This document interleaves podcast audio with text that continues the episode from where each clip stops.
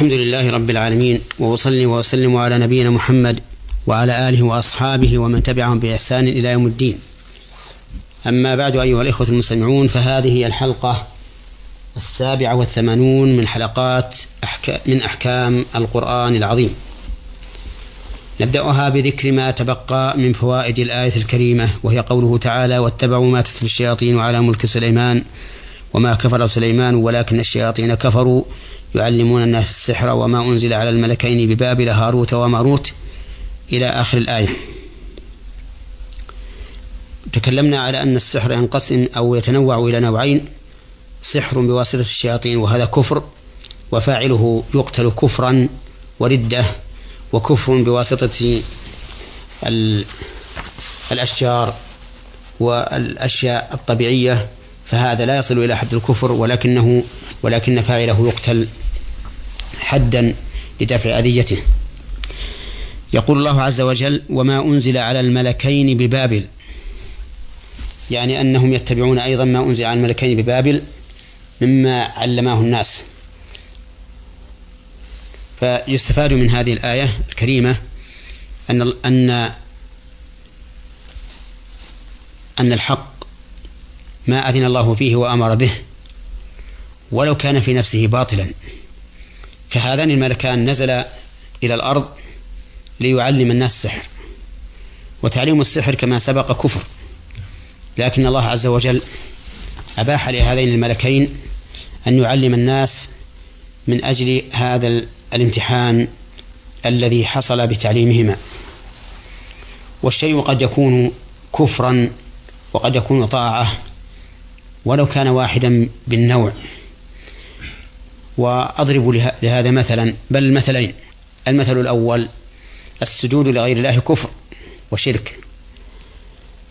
وإذا سجد الإنسان لغير الله بأمر الله كان عبادة. ألم تر إلى قول الله عز وجل وإذ قلنا للملائكة اسجدوا لآدم فسجدوا إلا إبليس. فهنا نجد أن السجود لغير الله كان طاعة وعبادة. لأن الله أمر به. ويكون شركا في الحال التي لم يأمر الله به فيها.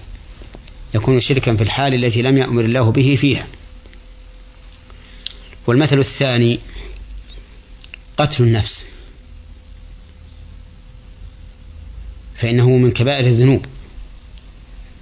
ولا سيما إذا كان المقتول من أقارب القاتل. ومع ذلك كان طاعة يمدح عليه وذلك في قصة إبراهيم مع مع ابنه إسماعيل. فإن الله فإن إبراهيم رأى في المنام أنه يذبح ابنه إسماعيل فقص الرؤيا على ابنه فقال يا أبت افعل ما تؤمر ستجدني إن شاء الله من الصابرين.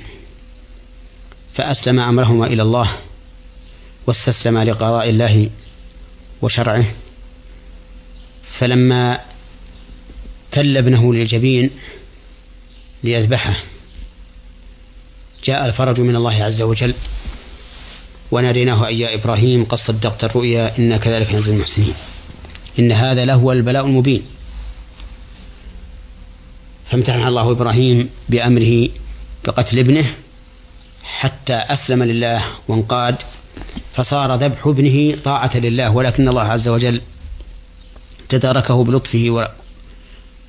وإحسانه فكتب له أجر الممتثل وقال له قد صدقت الرؤيا إنا كذلك نزل المحسنين. فالملكان اللذان نزلا يعلمان الناس يعلمان يعلمان الناس السحر. نزلا بأمر الله وبإذن الله فكان تعليمهما للسحر طاعة لله عز وجل لكنه باعتبار المعلم كفر. ولهذا قال وما يعلمان من أحد حتى يقول إنما نحن فتنة فلا تكفر. ومن فوائد هذه الآية الكريمة وأحكامها أن الله تعالى قد ييسر للإنسان أسباب المعصية ليبلوه هل يعصي الله أو لا يعصي الله؟ فالله سبحانه وتعالى قد يسر للناس تعلم السحر بما أنزل على الملكين وبما بذلاه من, من أنفسهما لتعليم الناس. ومن فوائدهما من فوائد هذه الآية وأحكامها. أنه يجب أن يبين الإنسان الأمر لطالبه على وجه صريح لا لبس فيه. فإن هذا من تمام النصح والبيان. لأن الملكين لا يعلمان من أحد حتى يقولا إنما نحن فتنة فلا تكفر. فيبينان حالهما وحال المتعلم منهما. يبين يبينان حالهما أنهما نزل فتنة. ويبينان حال المتعلم منهما بأن تعلمه كفر. ومن فوائد هذه الآية وأحكامها أن من أعظم أنواع السحر التفريق بين الرجل وزوجته. لقوله فيتعلمون منهما ما يفرقون به بين المرء وزوجه. وهذا ما يسمى بالعطف والصرف. فإن من أنواع السحر ما إذا سحر به الإنسان انعطف على غيره انعطافا بالغا شديدا لا يملك أن يتصرف بنفسه معه حتى يكون وراء هذا الشخص الذي عطف عليه كما تكون الشاة وراء الراعي الذي يدعوها. ومن السحر ما يكون بالعكس يوضع للشخص ليفرق بينه وبين حبيبه. مثل أن يفرق بينه وبين زوجته فيصبح جرى زوجته وكأنها من أعداء أعدائه. أو بالعكس. وهذا من أشد أنواع السحر إيذاء وضررا. ومن فوائد هذه الآية وأحكامها أن ما يقع من تأثير السحر إنما يقع بأمر الله عز وجل وإرادته. لقوله تعالى وما هم بضارين به من أحد إلا بإذن الله.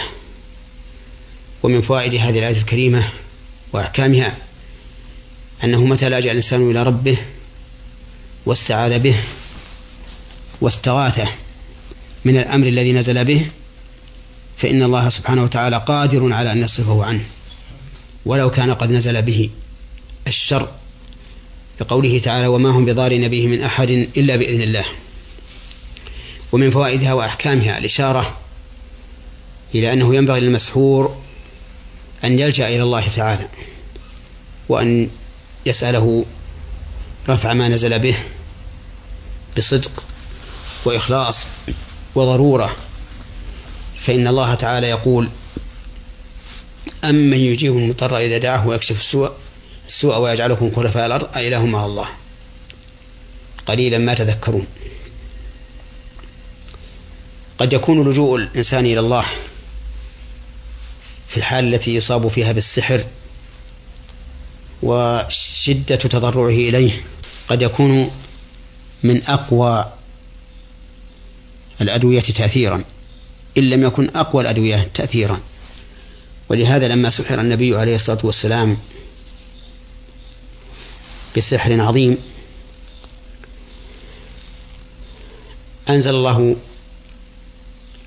عليه سورتي المعوذتين قل أعوذ برب الفلق وقل أعوذ برب الناس فرقاه بهما الملك.